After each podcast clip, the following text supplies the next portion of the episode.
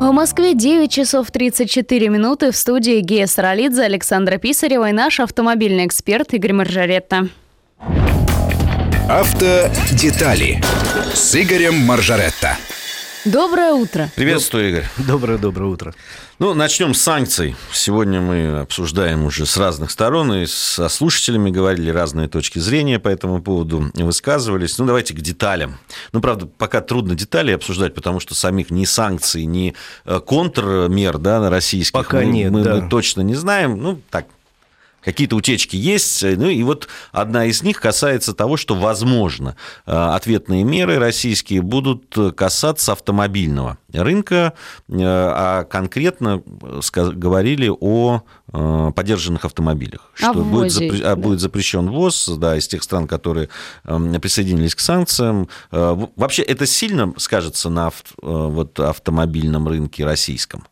К счастью, не сильно, если эта мера будет введена, она, в общем, почти никак и не аукнется на наших согражданах, потому что рынок подержанных автомобилей, которые ввозят из-за рубежа в Россию, сильно упал в последние годы. Если там, есть такая цифра, что за последние 6 лет он упал в 50 раз. С тех пор, как в 2008 году последний раз ввели очень серьезные пошлины на ввоз подержанных иномарок, это было сделано для того, чтобы развивалась внутренняя промышленность наша российская, в общем, сыграла свою большую роль. С тех пор ввоз очень упал. Это несколько лет назад, я помню, знаменитый рынок «Зеленый угол» во Владивостоке. Это было потрясающее зрелище. Сопки, уставленные тысячами автомобилей самых разных моделей и марок. Японских в основном. Во Владивостоке, естественно, японских, немножко корейских. А у нас, соответственно, были огромные рынки, допустим, в Люберцах, в Мытищах, куда перегонщики гнали тысячи автомобилей из Германии в основном, из Франции. Они стояли рядами. А сейчас гонят только на заказ, потому что очень дорого. Гонят машины в узком сегменте от 3 до 6 лет. Дорогие в основном и каких-то таких экзотических комплектациях под заказ, еще раз говорю. В общем, ввоз подержанных иномарок в страну составляет порядка 150 тысяч автомобилей в год. При общей емкости рынка 8 примерно миллионов автомобилей в год, это, согласитесь, ерунда. Не так много. У нас растет вторичный рынок, очень сильно растет, особенно последний год, потому что, понятно почему. Рынок новых автомобилей падает, а вторичный растет. Но он растет за счет внутренних резервов. Они огромные. В стране парк составляет 40 миллионов автомобилей, легковых только. И, в общем, есть что выбрать. Много покупается достаточно. И покупалось новых. Человек отъездил 3 года, продал. Мне кажется, здесь и психология. Во-первых, экономические какие-то причины того, что люди обращаются ко вторичному рынку, но и есть и психологические. Это стало не так... То есть люди спокойнее стали покупать, потому что, и качественнее автомобили, да, конечно, и так далее. Конечно. Во-первых, так. Во-вторых, я говорю, почему человек покупает на вторичном рынке? У кого-то не хватает денег. Реально, просто тупо не хватает денег на новый автомобиль. Есть люди, я знаю, пару-тройку моих друзей покупают подержанные дорогие автомобили, говорят, а зачем я буду платить 2 миллиона за новый автомобиль, если я 3-летний куплю такой же в приличном состоянии за... миллионы, все будут считать, что у меня новый. Он такой же модельного ряда. Я просто уже давно езжу, да? Да. То есть есть и такие люди, пожалуйста, категории. Но вторичный рынок у нас развивается сейчас чуть быстрее, чем новых автомобилей рынок. И на каждый проданный в стране новый автомобиль приходится 2 с небольшим подержанных автомобиля. Это нормальное явление. Правда, в последнее время чуть-чуть он быстрее, еще раз говорю, вторичный рынок растет. Но это, надеюсь, явление временное. Это по поводу дорогих машин, на которых ездят. Я вспомнил, у англичан есть замечательная по этому поводу поговорка, что если вы богатый человек, то вы ездите на Ягуаре. Если вы ездите на старом Ягуаре, то вы богаты давно. Да, очень хороший анекдот. Но на самом деле это у нас пока в стране, потому что мы неофиты в неком смысле. У нас всего лет 15 назад появилась возможность купить абсолютно любой автомобиль. До этого мы выбирали из «Жигулей» и «Жигулей». И поэтому для нас автомобиль – это символ престижа, заработка. Человек состоялся и купил автомобиль. И у нас, кстати, в курсе, наверное, друзья, что есть достаточно большая категория людей, особенно среди юных менеджеров, приехавших из провинции в Москву не так давно. Когда человек живет в съемной комнате где-то там, не в центре Москвы, но при этом ездит на «Мерседесе». Да. Это надо показать. А на Западе все немножко наоборот. И я, например, как-то общался с одним очень небедным финном, который ездил на старом-старом-старом Мерседесе. Я говорю, зачем тебе это нужно? Он говорит, ты знаешь, мне так нравится, у него там 300 с чем-то тысяч пробег, но я его люблю. Ну что он мне 15 лет. Ну, я его...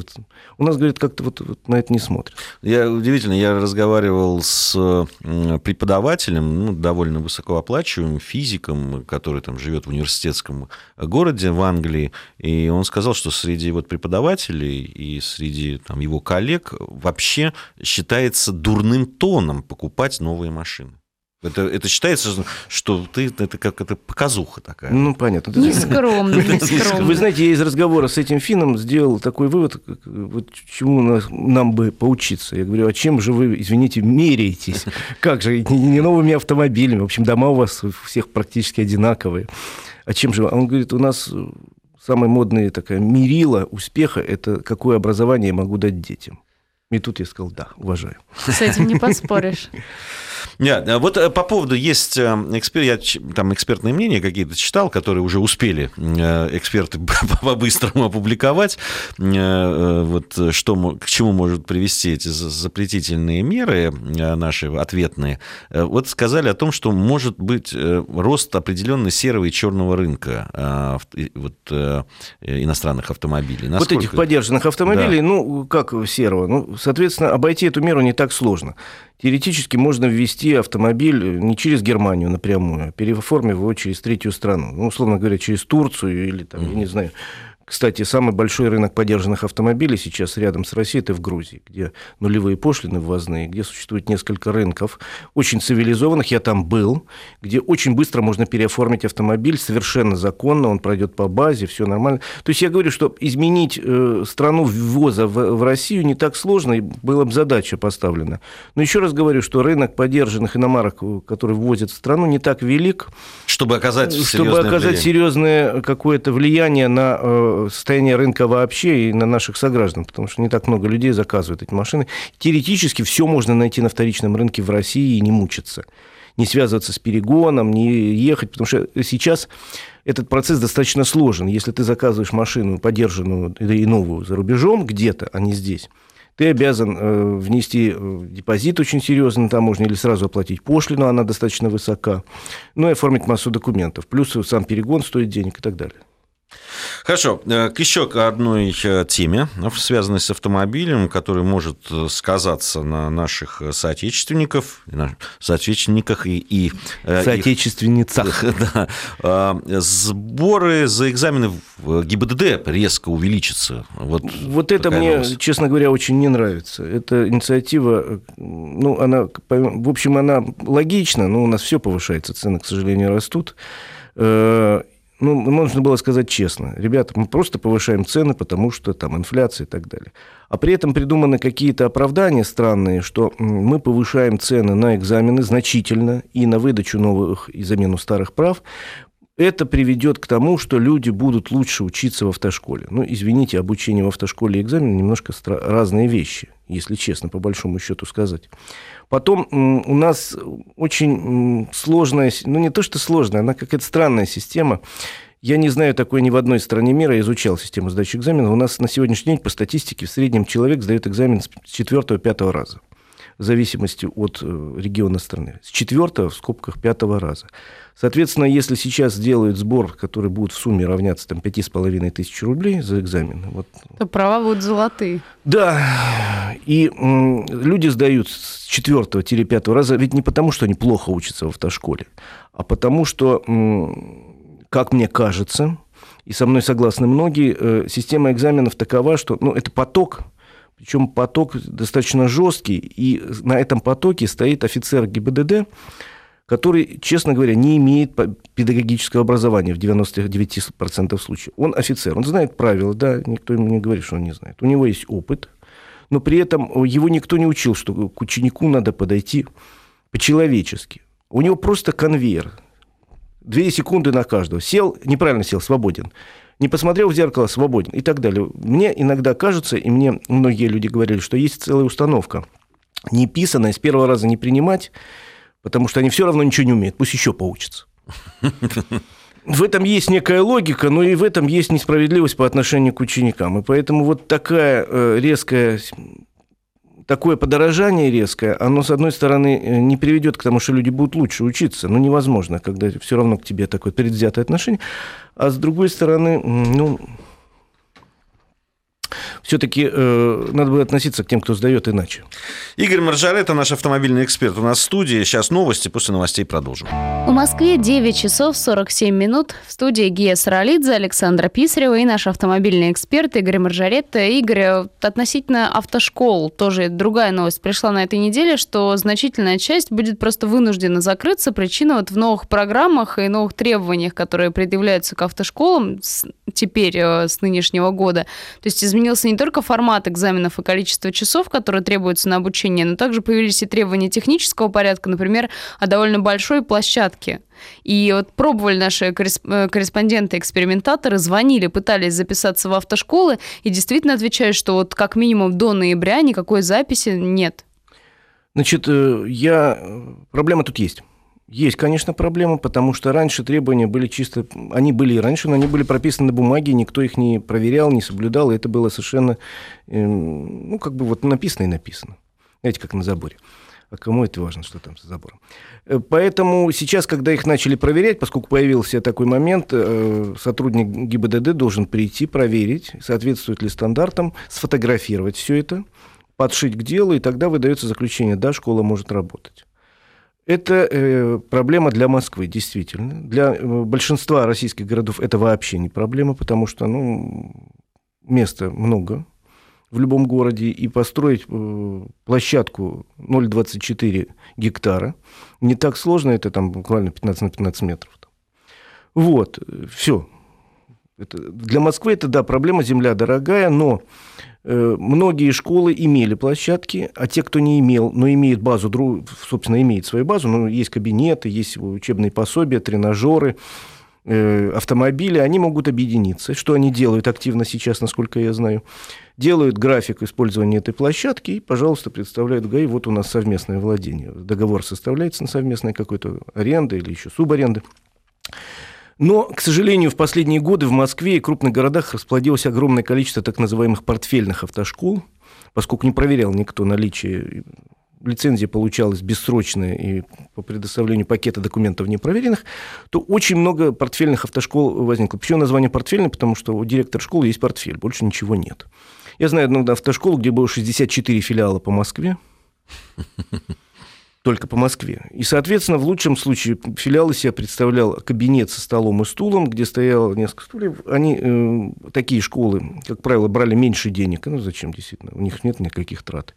За обучение, там, 6 часов обучения теории, а дальше вот вам телефон инструктора Пети, с ним вот вы будете договариваться о том, как он сдаст, как он вам будет давать курсы вождения, и все, потом на экзамен шагом марш. Вот, собственно, против таких школ, в частности, был направлен закон, и такие школы, если уйдут, я думаю, мы не сильно пострадаем, потому что, условно говоря, сторонники таких школ говорили, ну почему же экстерн запретить, это же практически экстерн, вдруг я такой умный сам научился, ну давайте тогда разрешим экстерн для хирургов. Давайте для летчиков разрешим экстерн, так, по логике, потому что человек, управляющий автомобилем, он по закону управляет источником повышенной опасности. И экстерном научить управлять автомобилем. Что самое страшное, не только по закону, но и по факту. Я совершенно согласен, и по факту. И вот такие автошколы, если уйдут в большом количестве, я буду только рад. Да и все мы будем только рады. Потому что, выбирая автошколу, вообще надо посмотреть, что у нее есть. То есть не просто так идти, вот, потому что дешевле, а прийти и реально посмотреть, так, есть здания, есть кабинеты, висят какие-то стенды, стоят компьютеры, не самые древние, не 286-е, какие-то есть тренажеры, есть автомобили, какие у вас автомобили? Так, у вас автомобили, там, условно говоря, «Москвич 408», до свидания. Посмотрели, какие автомобили, посмотрели, как выглядит инструктор, там, вы похож на инструктора, а не какого-то там, я не знаю, человека, только что выпущенного из трезвователя. Ну, условно, я, конечно, утрирую, но просто выбирая автошколу, надо, конечно, сначала посмотреть. Благо, выбор большой в Москве, и в Питере, и во всех крупных городах. Игорь, по поводу вот отличия наших экзаменов от того, что происходит там в других странах. Я, например, сталкивался там с людьми, которые в Испании пытались получить права, и они говорят, что это не очень просто сделать, и действительно, и деньги тоже немалые надо платить за эти экзамены, и сдают по компания «Скрат», потому что там еще накладывается там, знание языка и так далее. В общем, тоже не очень просто. И у нас, допустим, я получал права 2 раза. Один раз я получил их в Грузии, когда был юношей, совсем юным. А потом, когда уже начал ездить в Москве, я решил получить права нормально, просто пойти, пошел в автошколу и честно, абсолютно с первого раза сдал. А я получил права 2 раза. Когда я был юношей, получил права в Москве. Первый раз поехал, отучился и честно сдал. А второй раз в Грузии. Несколько лет назад я изучал реформу их, и мне в министерстве сказали, вы попробуйте сдать у нас на права. Я сдал с первого раза, мне понравилось, потому что в нынешней Грузии взята за основу, скопирована практически южнокорейская система, без участия человека вообще.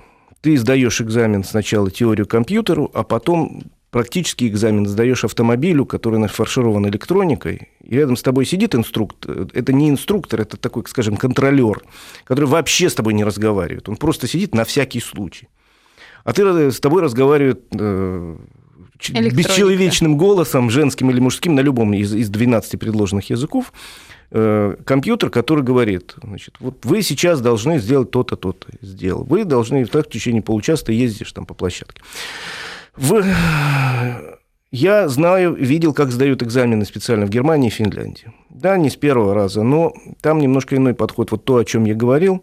В Германии мне понравилось, у них есть курсы для экзаменаторов специальные, которые учат снимать психологические установки. Где учат снимать психологические установки у экзаменатора, потому что и немец тоже начинает через некоторое время ненавидеть своих учеников. Это очень важно. У нас ничего подобного пока нет, я надеюсь, когда-нибудь будет. Но вот в Германии, например, мне понравилось, как сказать, да и в Финляндии, в общем. Там другая совершенно система, в несколько этапов. Например, в Финляндии там и в Германии выдают сначала права неполноценные на 2 года. Ты там должен соблюдать некие правила игры, тогда через 2 года тебе выдадут новые. Но отношение к ученику, мне кажется, со стороны экзаменатора надо менять в первую очередь и вообще начинать реформу не с того, что мы начали, там, изменили учебные программы, хотя это тоже очень важно. Я их прочитал, вот Толстин, такой документ ужасный. Но с того, чтобы поменять систему обучения и подготовки преподавателей автошкол и тех, кто принимает экзамены, потому что у нас вообще нет системы их обучения. Это, как правило, люди, имеющие какое-то образование и какой-то стаж вождения. А вообще, Игорь, вот на твой взгляд, должны быть достаточно дорогие права, ну, вот, получения. Ну, то есть, это должно быть там, ну, какое-то материальное, да, там, заинтересованность людей, что если он решается уже получить права, но он к этому подходит более серьезно, потому что это деньги. Или здесь произойдет опять, у тех, у кого есть деньги, будут все равно к этому легкомысленно относиться, а опять все ударит по тем, у кого денег нет. Во всем мире, как правило, права не дешевые, но они сопоставимы с зарплатой. То есть они не так, чтобы... Ну, есть только одна страна, Сингапур, где права стоят там чудовищные деньги, но они ведут политику, чтобы... Ну, там вообще купить машину чудовищных денег. Чтобы меньше было машин на улице. Поэтому жители просто не занимаются этим, не заморачиваются. У них прекрасный общественный транспорт. Во всем мире стоимость прав сопоставима стоимостью месячной зарплаты. Я прикидывал. То есть у нас теоретически зарплата 35 тысяч, и должна вся это стоить там, 35 тысяч, условно говоря. Все. А дальше, ну, моя личная точка зрения, я считаю, что надо развивать систему школьного образования. То есть как в некоторых, даже не в некоторых, в большинстве американских штатов человек получает права еще в школе. Они дают, типа, вот у нас было в свое время, Гей, может, помнишь, автодело. Конечно, помню. Чтобы попасть на автодело в школе, надо было пройти конкурс, потому что я не прошел. В школе меня послали учиться на электрика. Мне это никогда в жизни не пригодилось. А те, кто учились на автодело, были страшно горды, и по окончанию школы получали навыки, знания правил, знания автомобиля и права. Вот это логично. Это было так, когда нам заменили автодело на... Мы стали ходить на производственную практику, там завод УВМ такой был, где собирали советские ВМ, вернее, корпус для них. Вот, конечно, все сильно расстроились, потому что такие ВМ никто не понимал, а что такое права, знали все. Так поэтому я и говорю, что логичнее учить в школе, наверное, в старших классах, придумать вот такой курс. Причем, если человек не готов к получению прав, например, зрение очень плохое, или просто психологически, но говорит, не хочу, есть и такие, мало, но есть. Пожалуйста, но изучи правила дорожного движения, потому что проблема знания правил дорожного движения пешеходами – это просто чудовищно. Это надо заниматься много лет, потому что люди, вы сами знаете, бегают как хотят. Вот так, мне кажется, в эту сторону надо развивать. чтобы давать в школе образование автомобильное по вождению, по возможность получить права, а потом после школы, ну, хочешь ты водить, води, не хочешь, ну, положи их в тумбочку, и пусть они лежат. А если человек более взрослого возраста там надумал, пожалуйста, учись, но это должно быть сопоставимо, еще раз говорю, вот я прикинул, со средней месячной зарплатой. Обучение должно продолжаться, как и у нас примерно, оно в среднем так и есть, 2-3 месяца во всем мире, если это автошкола. Ну и, понимаете, век у нас такой автомобилизации, а наша страна обречена на то, чтобы быть великой автомобильной страной, я это много раз говорю, что у нас огромные расстояния, если не говорить о Москве, везде уровень автомобилизации ниже европейского в 2 раза в среднем, а американского в 3. И нам же перемещаться надо как-то, нам это все осваивать надо. Так что права – это ну, такая же необходимость в жизни, как, я не знаю, как знание русского языка родного. Как дороги, я бы сказал. Как наличие дорог. Там есть еще одна важная тема по поводу правил, то, что до 10 километров в час, да, там ограничено теперь... Сейчас, значит, не карается нарушение, если человек едет с превышением скорости свыше 20 километров в час. Вот до 20 километров в час не карается. Это было введено в правилах случайно, это долго объяснять почему, но не планировали это, так получилось. И сейчас все как бы получили индульгенцию и ездят в городе, где 60-80, где 90-110 и так далее. Это очень опасно в городе, потому что реально, извините, столкнуться с пешеходом на скорости 60 этого пешехода есть шансы, а на скорости 80 у пешехода, извините, шансов нет. Увы, это математика, физика. Поэтому сейчас идет речь о том, что в ближайшие полгода, наверное, вот этот лаг уменьшит до 10 км в час и будут считаться нарушением и караться, если вы под знак 60 проехали 70, а не 80, как сейчас. Обратите внимание на это. Игорь Маржаретто был у нас, наш автомобильный эксперт. Большое спасибо, Игорь. Через неделю, я надеюсь, встретимся. Есть, с удовольствием.